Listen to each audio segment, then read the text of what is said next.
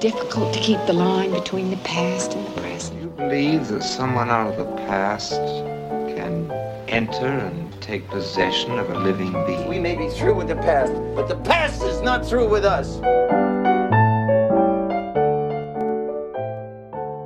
Welcome back to the Next Picture Show, a movie of the week podcast devoted to a classic film and the way it's shaped our thoughts on a recent release. I'm Tasha Robinson, here again with. Scott Tobias. Keith Phipps. Oh, okay, good. We just have the one Scott. Tasha, I feel like burrito lettuce is uh, texturally displeasing. you don't want that crunch. You want a nice, soft consistency with the burrito. Uh, great. We ended up with that, Scott. All right, well, you can't win them all. In our last episode, we discussed Invasion of the Body Snatchers, the 1978 adaptation of a Jack Finney novel about alien invaders that steal human forms and memories in the name of species survival and 1970s paranoia. This week, we'll see how Philip Kaufman's brand of 1970s paranoia compares to the 2019 brand, with Jordan Peele's horror movie Us forcing a privileged family to confront duplicates of themselves who've had a much harder and more horrifying life. Jordan Peele has said that his movie Us is fundamentally about America and how Americans tend to want to find a vaguely defined other to blame for all its troubles, whether that other is people from other countries who want to steal our jobs and freedoms, or people within this country who are trying to run things in ways we disagree with. Introducing the film at its South by Southwest premiere, he said he felt Americans need to confront the idea that maybe the real threat is us. Hence, us, a movie where people are confronted by exact duplicates of themselves, which seem to represent roads not taken. We'll warn you on this one. A lot of the experience of us comes in the ways that the mysteries unfold, and it's impossible to discuss what's both interesting and troublesome about this movie without giving away things you're clearly meant to experience for yourself. So keep in mind that this is a spoiler filled podcast, and here we go with what's going on in us. In the film, Lupita Nyong'o and Winston Duke play a couple, Adelaide and Gabe, who are headed off to a vacation with their two kids, teenager Zora and quiet kid Jason. Their trip takes them to a Santa Cruz beach Adelaide remembers from childhood when she encountered a spooky double of herself in a funhouse. Shortly after they arrive, that double, now grown to adulthood, shows up at her home with doubles of Gabe and the kids in tow, and a night of bloody mayhem ensues. Adelaide's double, who the script names Red, has some pointed messages about Adelaide's life of privilege and comfort, and how it contrasts with the pain and privation Red has lived with. Red and her band want to kill Adelaide and her family and replace them. This seems like a fairly simple metaphor about the rich versus the poor in America, except that new elements keep emerging, and every time the audience thinks it's got a handle on the rules for Red's people, those rules change, shifting the metaphor and the focus of the film. We'll get into the details after this.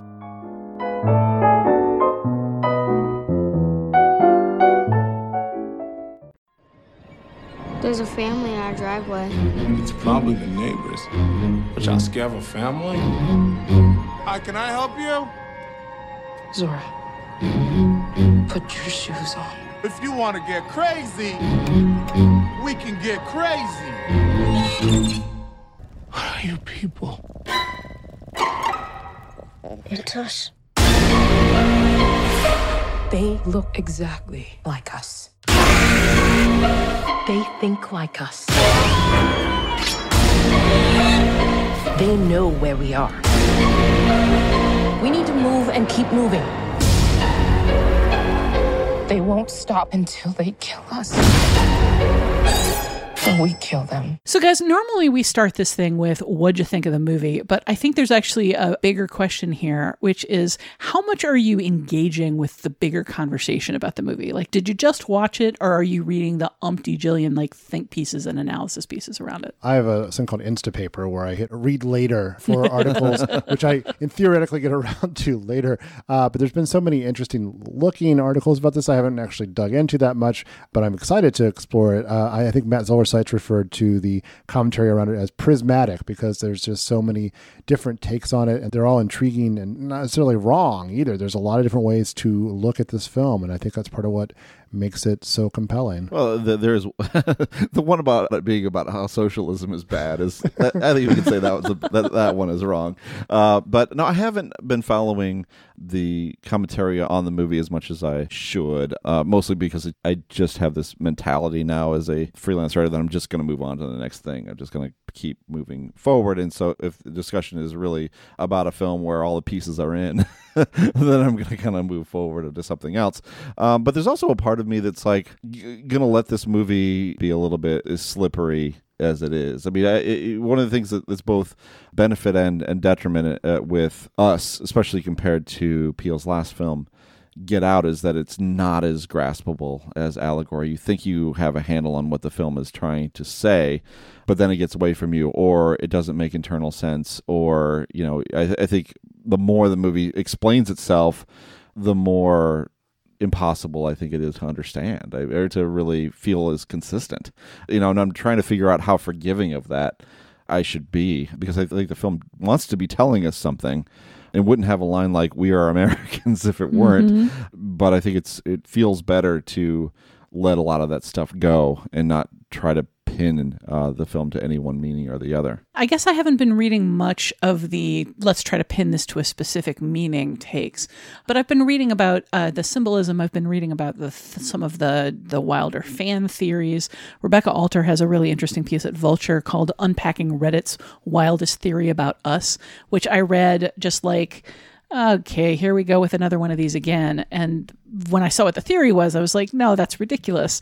And then I read the evidence for it. I'm like, somebody thought through this like really closely. And I'm not entirely convinced that it's Jordan Peele rather than Rebecca, but I respect a film that has this many moving parts that invites this kind of conversation, that that supports this kind of conversation. And I think Get Out was so complicated and rich and nuanced.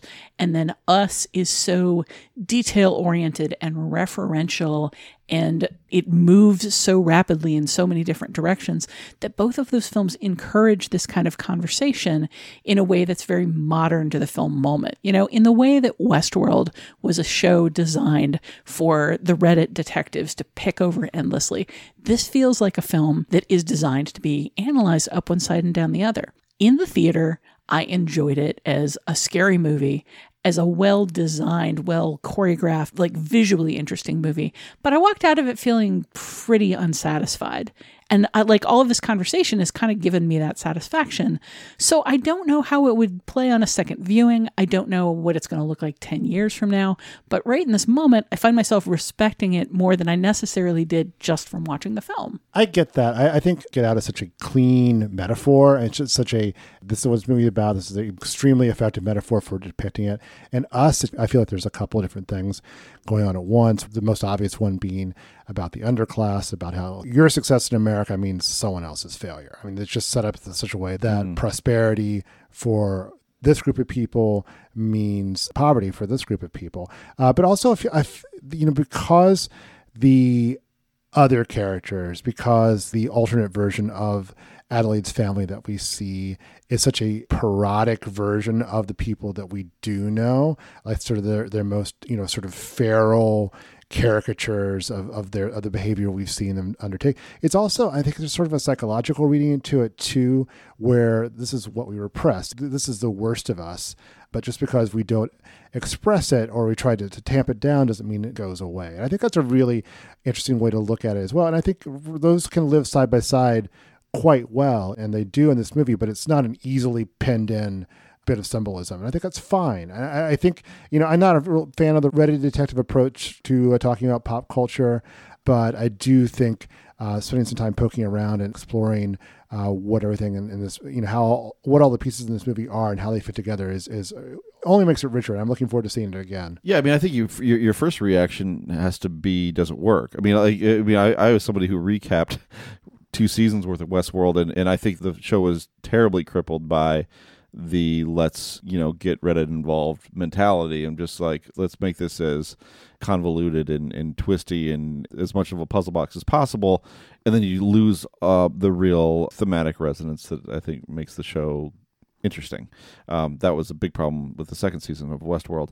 I don't feel like that's a problem with us, though. I think that uh, um, what I like about us is that it's such a robust and confident second feature, and that Peele, I think, has grown as a director from one film to the next. Just the whole thing feels blown out and exciting and engaged, and not sheepish as a sec. You know, he's not somebody who's making this second movie in a cautious way or trying to duplicate a past success or trying to play it safe. I mean, he's he's doing all kinds of interesting things. And one one thing that I really appreciate about us and about Peele in general is that he has the ability to sell you on the mundane moments that other horror films always have. I mean, even the masters like Dario Argento, you're going to have some dead space leading from one set piece to the next. But what Peele is really good at is taking something like a conversation in a station wagon and making it pop, you know, making it lively, giving you really good dialogue and always giving you something to look at and respond to. He's uh there's really not a moment in this movie where I was bored or disengaged or, or you know just the whole thing felt just kind of exciting on a superficial level and a substantive level to experience. Yeah, at the siege happens. The first siege happens. What felt like very early in the film, and we get the setup, we get the beach scene, and then the other family shows up, and from there, never really takes the foot off the gas. Uh, there's some moments of humor uh, thrown in, and and Mhm. I, I think people haven't really talked about that much of- that I've read. That it's a pretty funny movie on top of everything Yeah. else.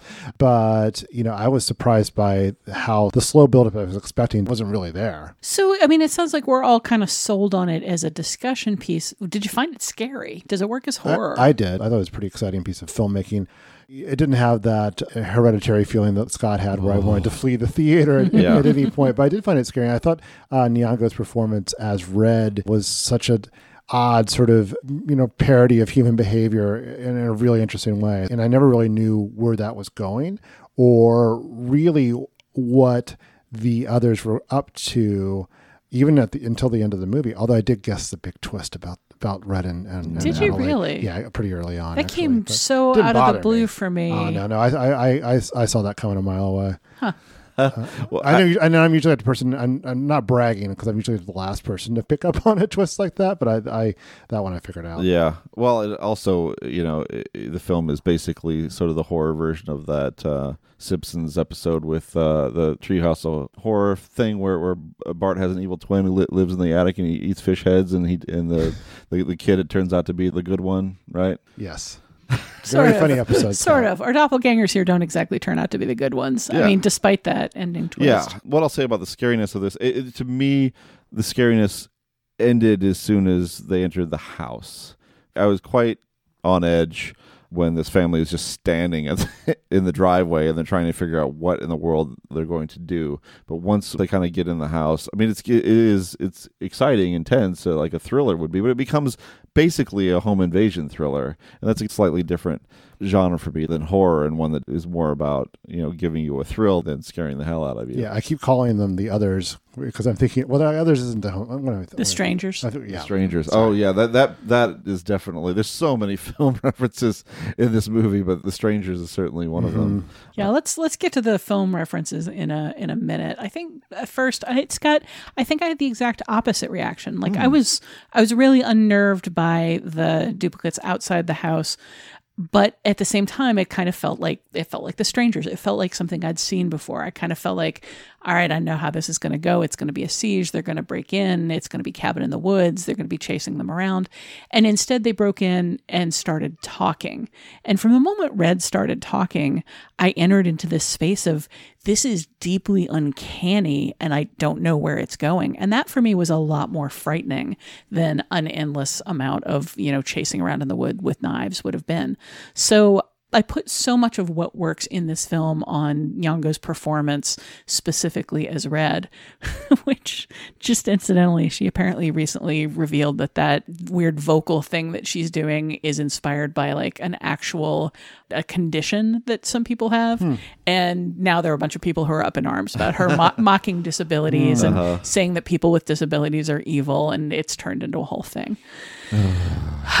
so Give us the, just let us like the thing. sometimes well sometimes maybe you just shouldn't tell people what inspires you because th- then they'll get on your case about it and uh, yeah it's uh, her performance her dual performance uh, for me just fundamentally makes this movie No, she's great for the reasons you mentioned. Though, though, again, the twist tip off is you know there the fact that she can say things. so among the umpty bazillion references to other Yes. movies I, the the one that we i think most have to talk about here is the fact that in that opening shot of the tv doing the hands across america ad there is a, uh series of vhs boxes for chud uh, which as we know is about monsters underground No, let me back you up there. It's about cannibalistic humanoid underground dwellers. underground there is a box for nightmare on elm street uh, which i just some debate about exactly how that's being referenced here, but it's a touchstone in some ways. And there's a box for the right stuff, which seems to be baffling people a little in terms of how it applies. But the right stuff, directed by one Philip Kaufman, Mm-hmm. and I I think it's just meant to cue us into the invasion of the body snatchers. That's interesting because I, yeah, I couldn't beyond uh, the presence of a government program of some kind. It was like the vaguest possible connection that you can make. But the Goonies is in there too, I believe. The, another film about underground adventures. Uh, yeah. Well, and also it was of course interesting to see that distinct two VHS box of the right stuff, prominently featured in Captain Marvel as well. I know. I'm ready. Like a, a- another one. of- Within it's a- weeks of each other, it's very strange. piece. Kauf- There's got to be another is one. just Where's the- Kaufman is just the- out there doing his uh like his promo thing, trying to get his uh box People into caught, people caught up on right stuff. It wasn't a huge hit in theaters. It did not do as well as it should have, and so people caught up with it at home on the Are there TV. are there any other film references in this that particularly like caught you or interested you? I mean, to me, one of the key references is to the film "Don't Look Now." Uh, speaking of past NPS shows, just this idea of this um, trauma that happened at a certain age and it reverberating through time, and person being triggered into revisiting these moments by being in a certain place or you know seeing a certain symbol, and that that visual symbol it takes on a significance that it wouldn't have otherwise. I mean, that feels so indebted to "Don't Look Now." The really obvious one is Jaws, which is just, you know, he just signposts that by having a kid wear a Jaws t shirt. But then making the beach a scene of tension in Jaws almost seems like a challenge because it doesn't seem the kind of, it's the place you think, you know, you relax in your mind on a beach.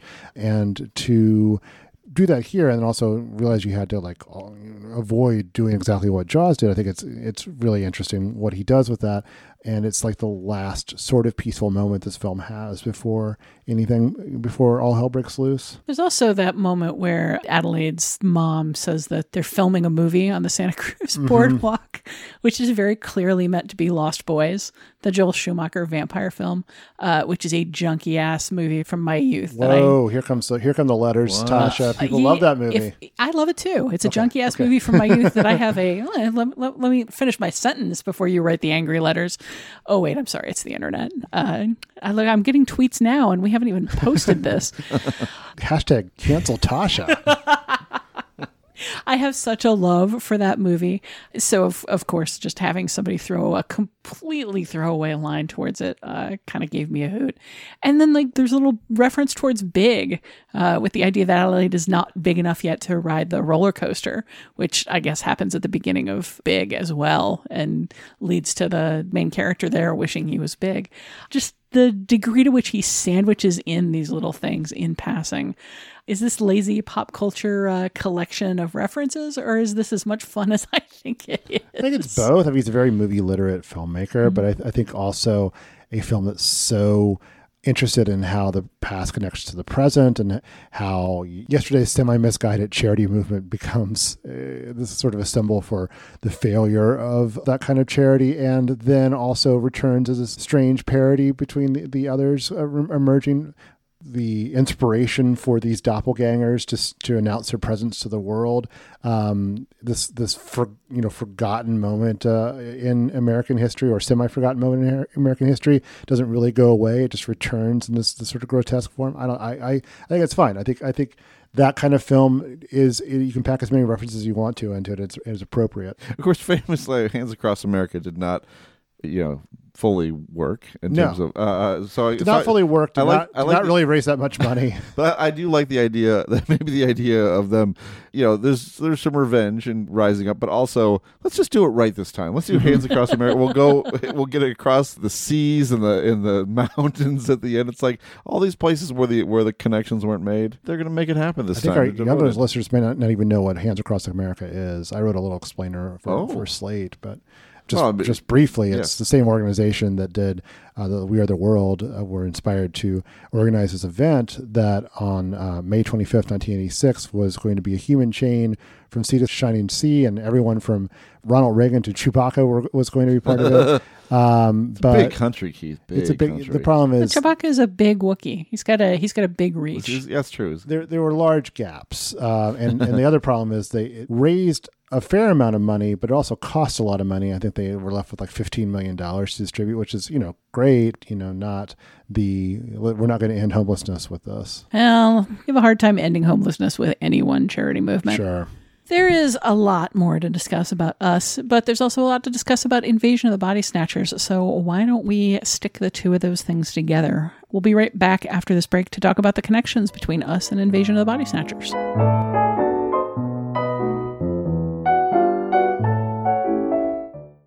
Okay, let's call the cops. I did. They're 14 minutes away. What? 14 minutes? Okay, okay, okay, okay, okay, okay. Okay, okay. Jason, give me the bat. What bat? The baseball bat, the bat. There's one in the corner. Here, here. Thank you. Gabe. All right, hold on. I got this. Let's try this again. Gabe. No, no, no, no, no, no, no, no, no. All right.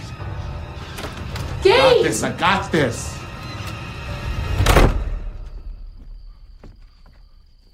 Now, I thought I already done told y'all to get off my property, okay? So if y'all want to get crazy, we can get crazy. Now, the cops are already on their way. Now it's time for connections when we bring these two films together and talk about all the things they have in common.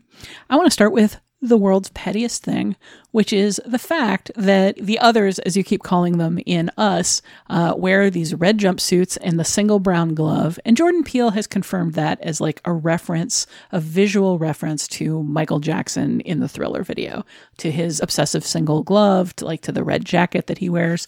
The costume designer has done interviews about how these things were inspired by Michael Jackson. It all hinges on the thriller shirt that Adelaide ends up wearing in the opening scene.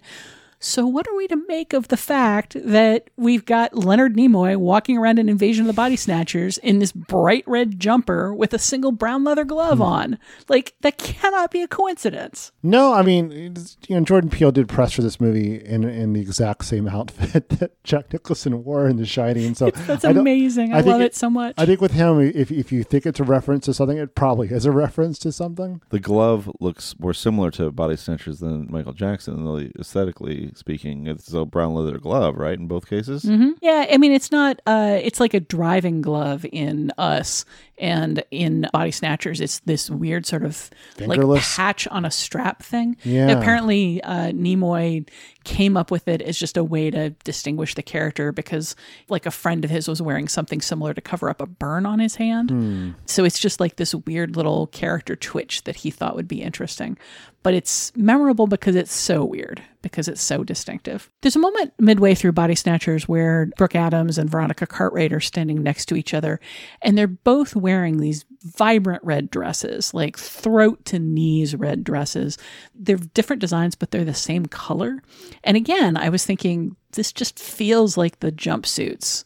This feels like something that Kaufman designed to pop off the screen and again nobody's nobody's bringing it up it i like couldn't find a good picture of it online or i would have put that one on social media too but it just it feels like this has to have been an influence on these red jumpsuits. It's the same color red. And it's so odd that he would have two women like wearing these things that look like handmaid's tale costumes almost uh, in the same sequence. Obviously they do pop off the screen because it's bright red in a dark background but I, it's just it's so odd to me that people aren't bringing this up as they're obsessively mining this movie for connections Yeah, I, I I know this movie is stuck around, but I don't know if it's necessarily like the first movie people would, would even think to go to, though. Even despite the similarities, except for us, we're we're, we're mm-hmm. on the cutting edge of us journalism.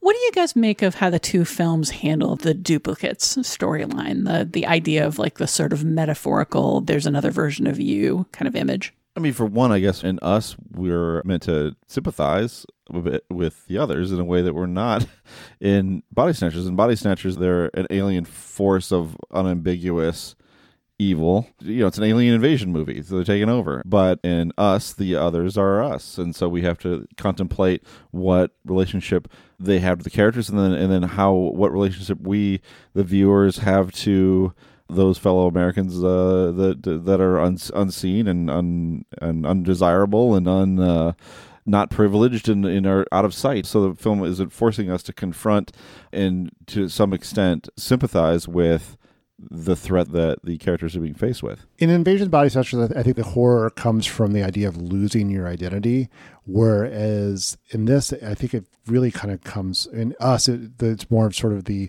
horror at seeing a twisted version of yourself. These people, the doppelgangers, aren't necessarily there to replace. Well, I guess they do a fair amount of replacing, but no one's going to mistake these doppelgangers for the original. Their personalities are incredibly different. Where I think the horror in Invasion of Body Snatchers comes from, you know, what if I disappeared and nobody noticed? What what if uh, you know everything that makes me me can be successfully duplicated? It's it's a different kind of scary.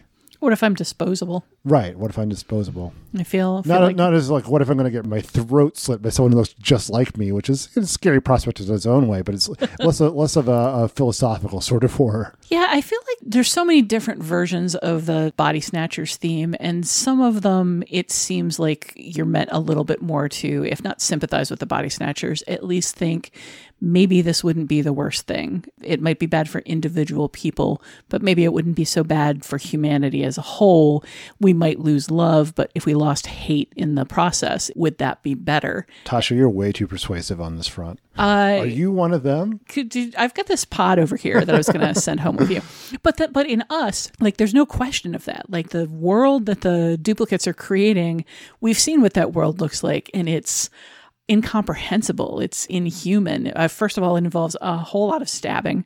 Uh, but second of all, it's just like the inmates come out of the asylum and there's never a sense that, you know, things might settle down into a quieter, like a much less human, a much less warm, a much less spontaneous and emotional and nuanced and creative world, uh, but at least like a quieter, calmer one that's not going to destroy the planet.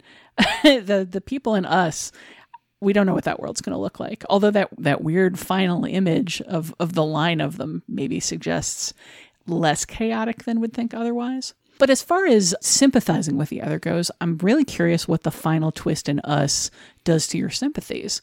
Because for me, it, it really threw my feelings for Adelaide. Like, we see this family that's trying to just trying to survive, just trying to fend off these monsters.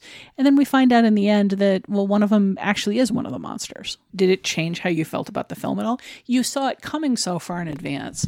Like, did it change your calculus? I think it's just another complication of it. I, I think it's it's a uh, it's a messy movie by design. The feelings it wants to evoke are messy as well, and by putting you know making that switch in, in between the two camps, it just it's just more even more complicated, and the fact that's the I mean it's almost kind of you get you, to throw in another reference. It's almost sort of a, a trading places thing as well mm-hmm. because the idea that this you know every we see these doppelgangers are all feral semi-human in, in, many ways but the one who had a chance who had the opportunities who had um, a, some privilege was able to carve out a nice life for herself ed- educate herself and and and so on. So if you want to see this whole strata of people as subhuman. You can't because that's not the case. And yet, and yet, she's not changed by that, though. I mean, in the sense that this is an extraordinarily long con mm-hmm. when you think about it. I mean, she doesn't that this other has is uh, taken on since she was what eight or something like that, or ten, or however old the kid is at the beginning of the movie, and that she's gone all the way through to adulthood. She's gotten married. She has two kids. They have money. They go on nice vacations.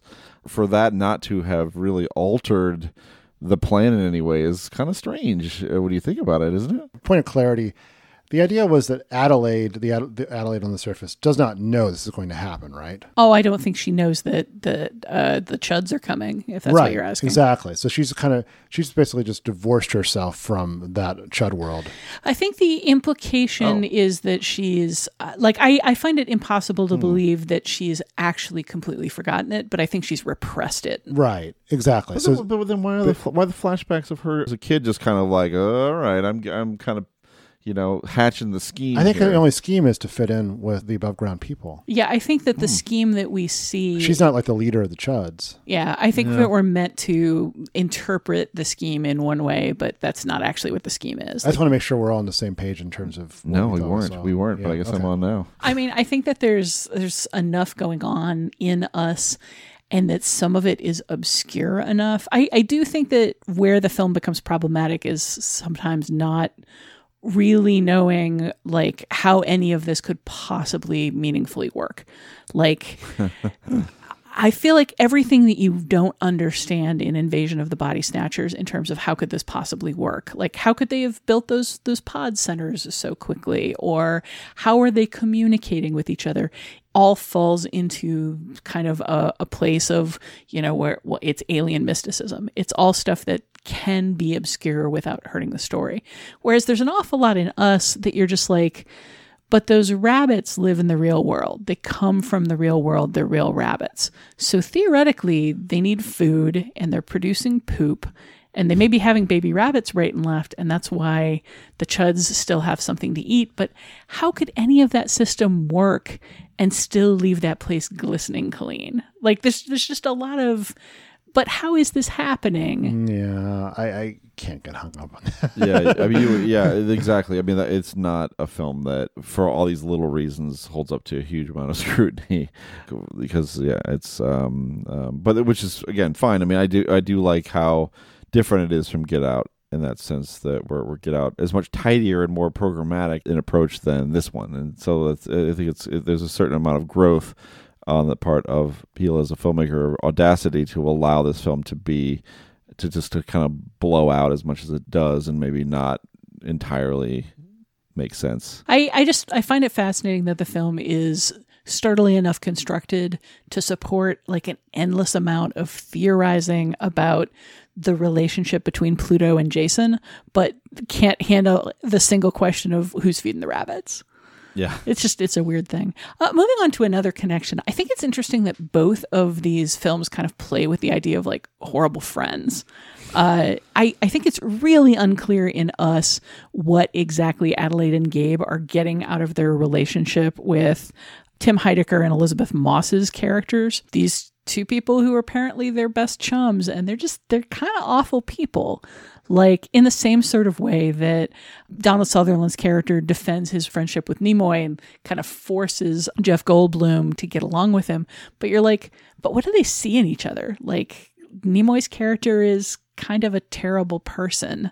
Uh, and I, I just I think it's interesting that both of these films just kind of like play with relationships that invite you to ask why are any of these people friends? That question was a lot harder to puzzle out in us because you don't really see how these two couples could be really close friends and even their kids are not the same age and so they can't it's not like you could say well there may have been a past where the kids would play together But the husbands work together. I think that's how they're tied together. It's sort of, I think it's sort of an obligatory away from work fun time for the sake of this business Uh, relationship. maybe as that maybe it was a thing like yeah we're just we're hey we're gonna be in Santa Cruz too and we can kind of Yeah. hang out one night or something like that or like on the on the beach one day or something There's that weird There's kind of- competitiveness between them too. As he got the new car, I think it was a new car, and, and just kind of like there to rub it in his face. you know? Uh, yeah, I love the different tone that Heidecker and, and Moss bring to the table. Of as I mean, it's almost like you know, it reminded me of the characters in Who's Afraid of Virginia Woolf. yeah, for sure. There, uh, Katie, I was looking for this. Katie Hasty at Entertainment Weekly has a couple of great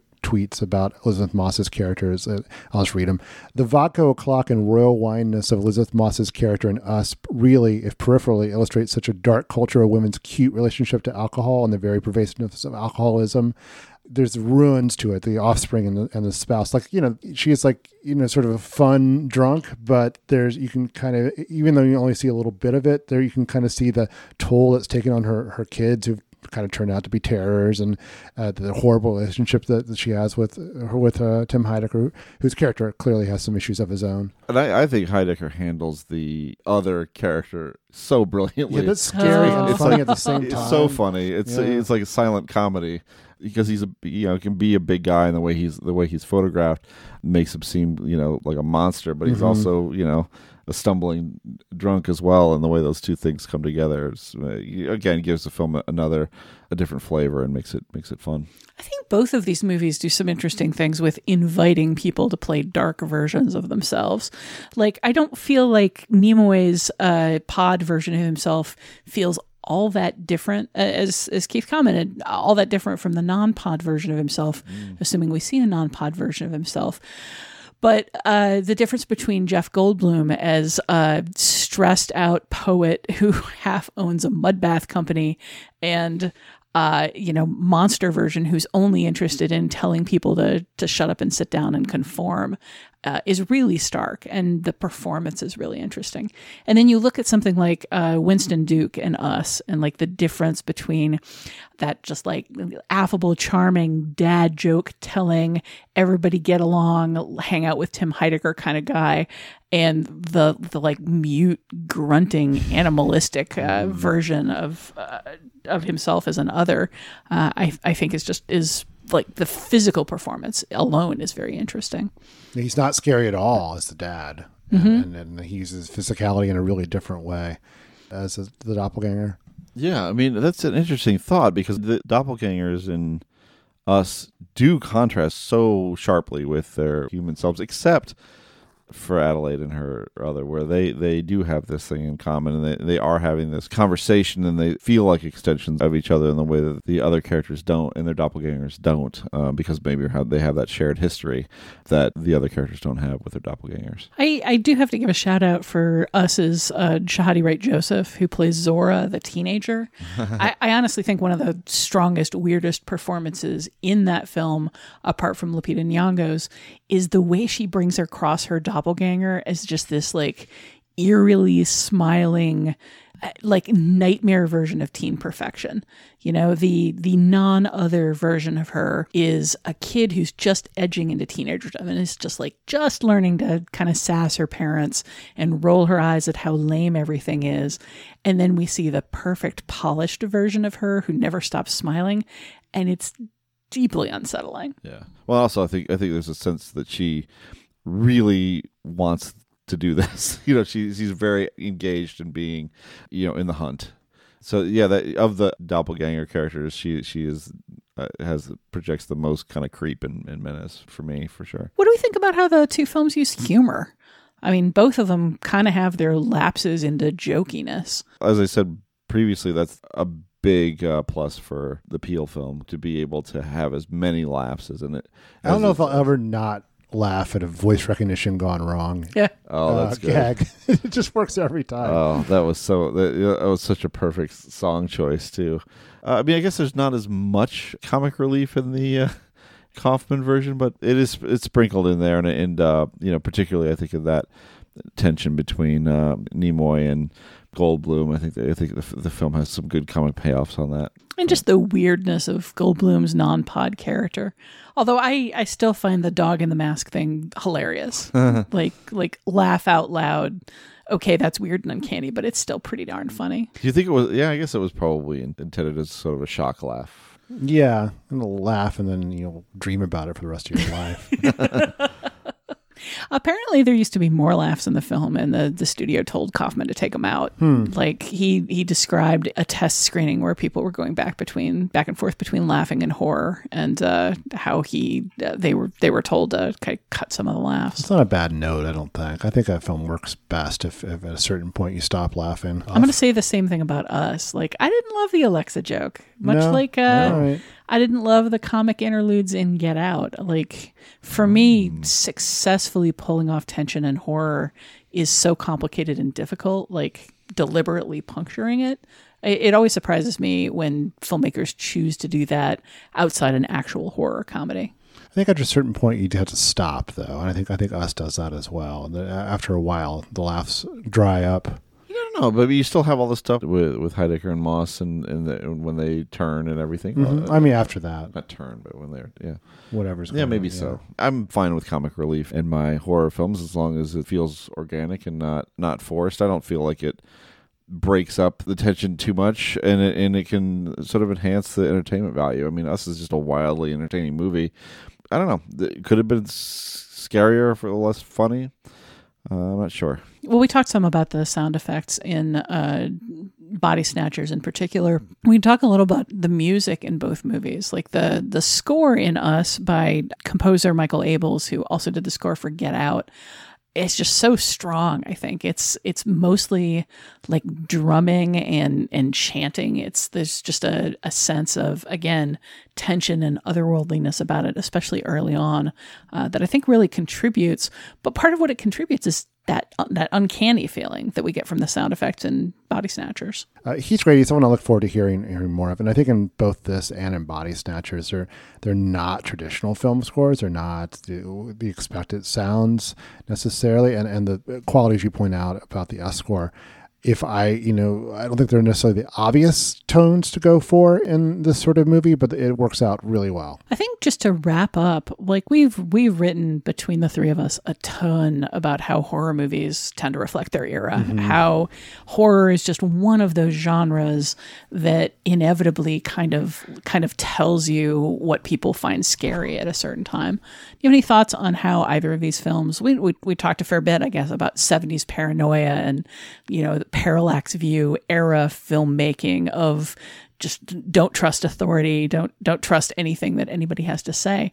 How does us compare in terms of of channeling like modern horrors, modern fears? Well, I think ultimately it's uh, another way it works is one of the, the shadow results of success is you get all this stuff but then someone might take your stuff away you know and that's that's that's the central family has enjoyed a certain amount of benefits of uh, of the economy, and that could change. They could, you know, the the thing about having a doppelganger who's living this this deprived existence is maybe you could switch places with them, and that may be the uh, that's another way this film is scary.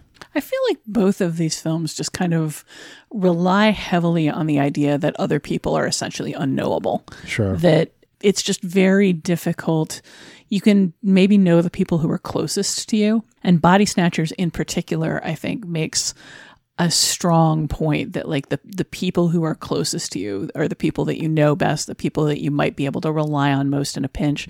But out beyond the immediate circle of of your loved ones and your friends is a vast vast circle of people you don't know and may have a very hard time understanding.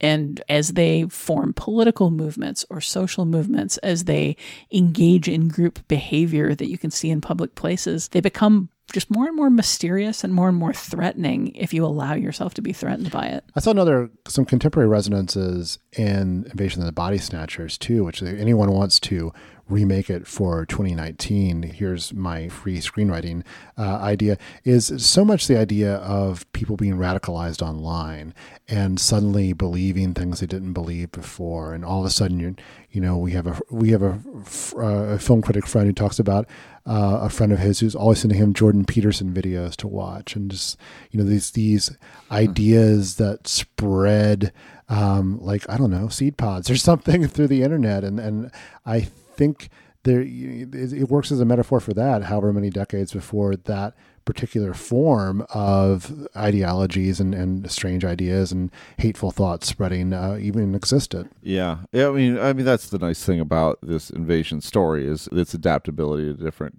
I mean, I think if I recall the Ferrara film, I mean, which takes place on a military basis mm-hmm. about conformity, which mm-hmm. seems like a seems kind of a natural for that setting. But I would say, like with us, I mean, it's so reflective of an era of fierce division between people in the country, of of us not being able to get along and see each other um, you know and being able to you know i mean even if and we're sort of literally divided amongst ourselves you know at war with ourselves. That i think really you know reflects this very fraught and fractured and tense and hostile time in America. So uh, I think it's, it's plugged right in there. Yeah, I think there's always going to be a space for films about our fear of other people and our fear of what we could become and our fear fear that we're maybe individually speaking not the most important person in the world and uh, not necessarily irreplaceable.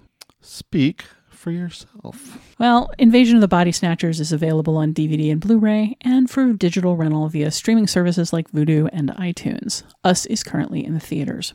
We'll be right back with your next picture show.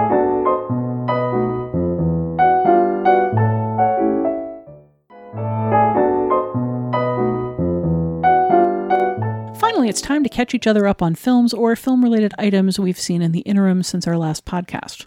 We call it Your Next Picture Show in the hopes that it'll put some interesting choices on your radar. Scott, what in the film world has been good for you lately? Well, I wanted to do kind of a mini roundup of some of the highlights of the True False Film Festival I went to earlier this month that, that I know are coming out and that people can catch pretty soon uh, on either on streaming services or in theaters. Uh, the best film I saw at True False is a movie called American Factory. Um, this is a, a documentary uh, that Netflix picked up. It's about this Chinese company, window company named uh, Fuyao, that took over a shuttered GM plant in Dayton, Ohio, and took over. And this was there was this absolutely massive culture change in terms of what they expected from American workers and what they actually got from American workers. The safety conditions, which ended up being quite deplorable. The wages, which were also not not up to up to snuff. I mean, there was just a whole. It, it's such a it's a fascinating. Uh, funny, humane film about different approaches to culture and, and labor and how difficult it is for you know the global economy to function smoothly. Um, so it, it's endlessly fascinating and something you can unpack from a million different angles. Maybe it's something we can put a pin in and, and catch later, but it is going to be uh, on Netflix at some point. They haven't announced when. Um, another film that's going to be on Netflix uh, that I saw that just was announced today is coming on the service on May 1st. It's called Knock Down the House. Uh, this is a, a, film by Rachel Lears about four, you know, insurgent leftist candidates in their attempts to um, seek public office. Um, and of course, what's so exciting about about it is that one of those four candidates is Alexandria Ocasio Cortez, and uh, it is remarkable the degree to which this film was absolutely on the ground floor for you know the year's biggest political story. I mean, they catch Ocasio Cortez when she's a bartender and when she's actually at a point where she's just considering running. I mean, that's how early they get her. And you get these angles on this momentum that's building around her campaign.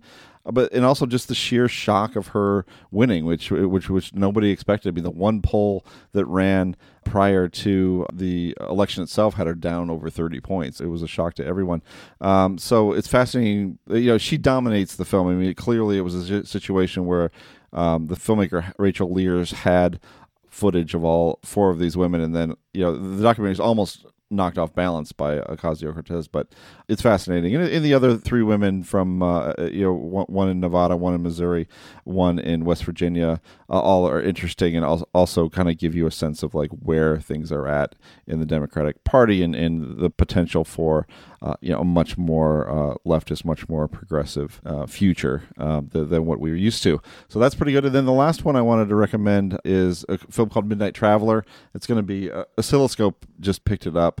Say it's a film that was shot on three phones. It was about a, about a family. Um, uh, Hassan Fazili is the director. His he, his wife, and his two children flee Afghanistan because the Taliban have called for his death. He's an artist who had this cafe that ran afoul of a, of a mullah.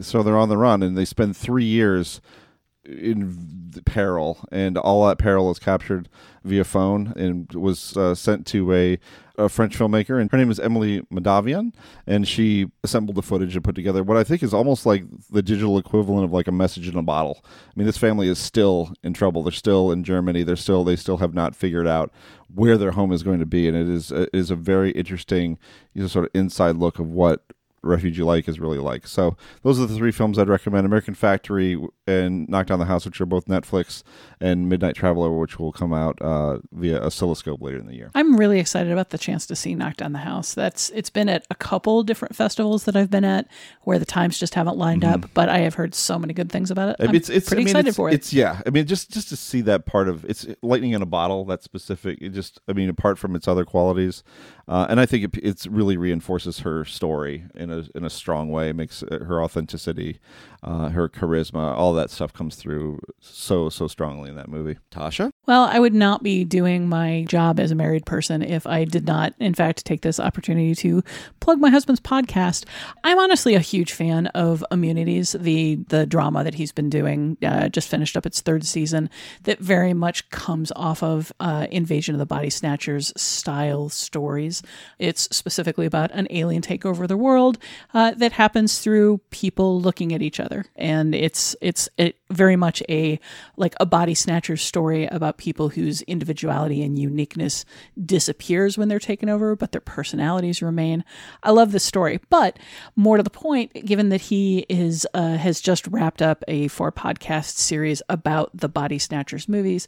If you want to hear more about this film, or if you want to hear in depth analysis uh, of the 1956 version or the other two versions, which are perhaps somewhat less classic and memorable, but still have a lot to talk about, um, you can go look him up. The podcast is called Immunities. The uh, discussion of the Body Snatchers movies are uh, rolling out uh, currently. And you can find it at Dueling Genres, the uh, podcast network that he belongs to.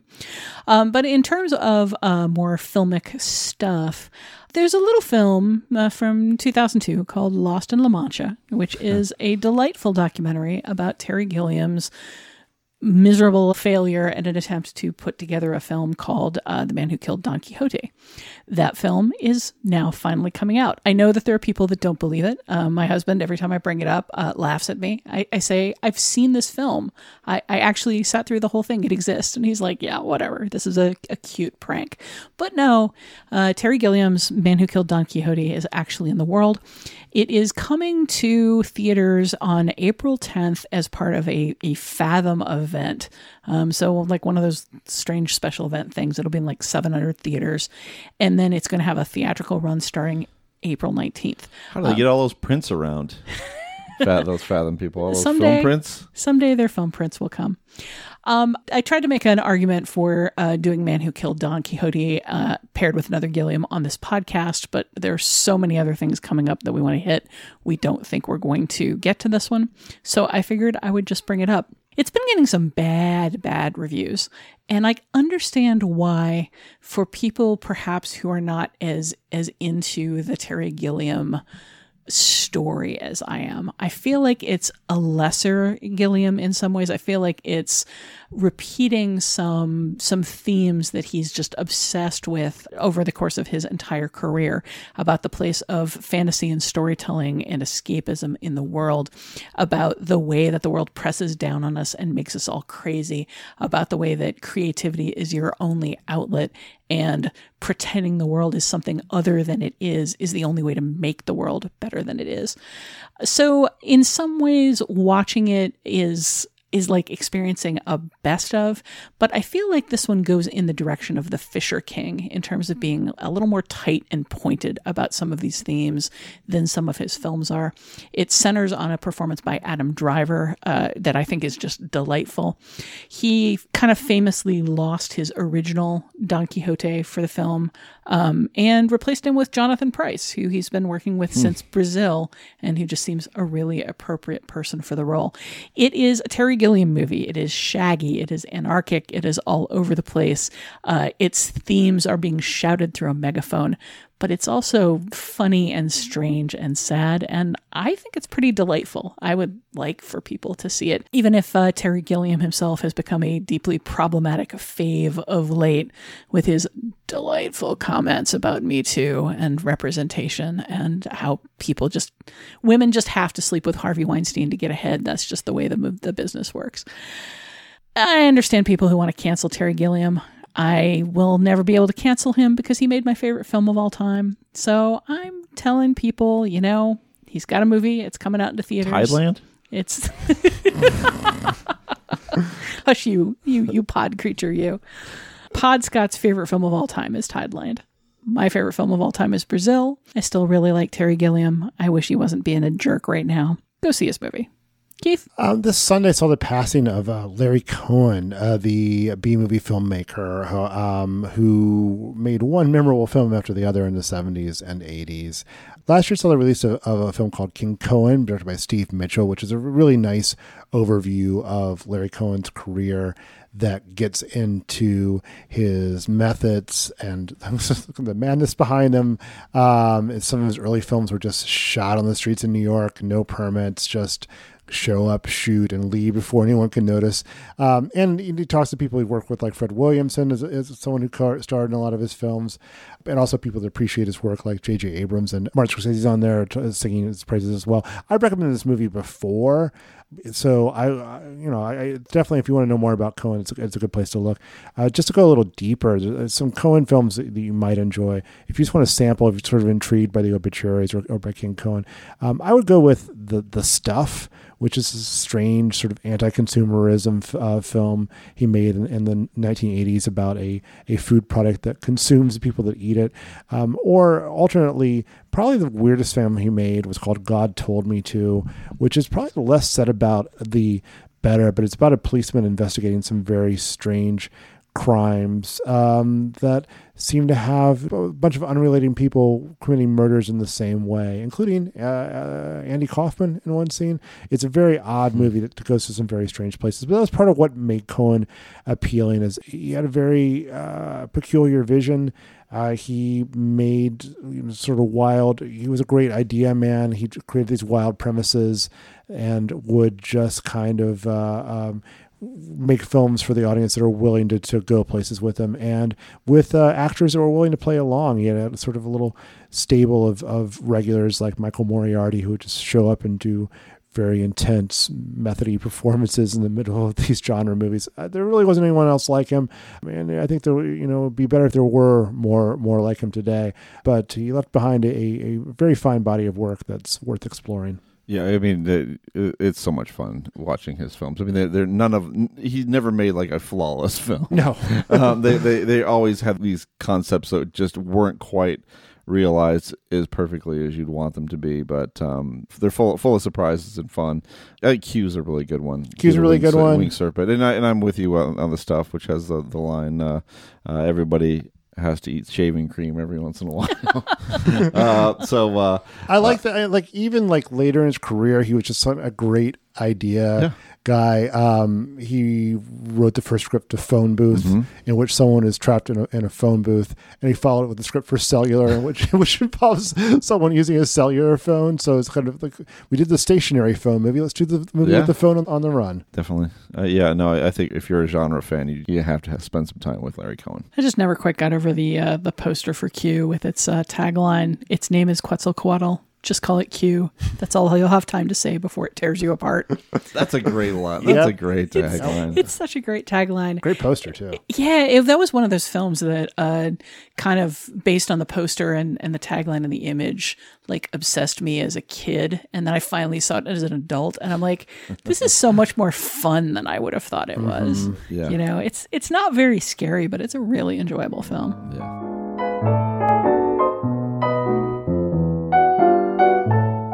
Well, that's it for this edition of the Next Picture Show. Our next pairing will come out April 16th and 23rd.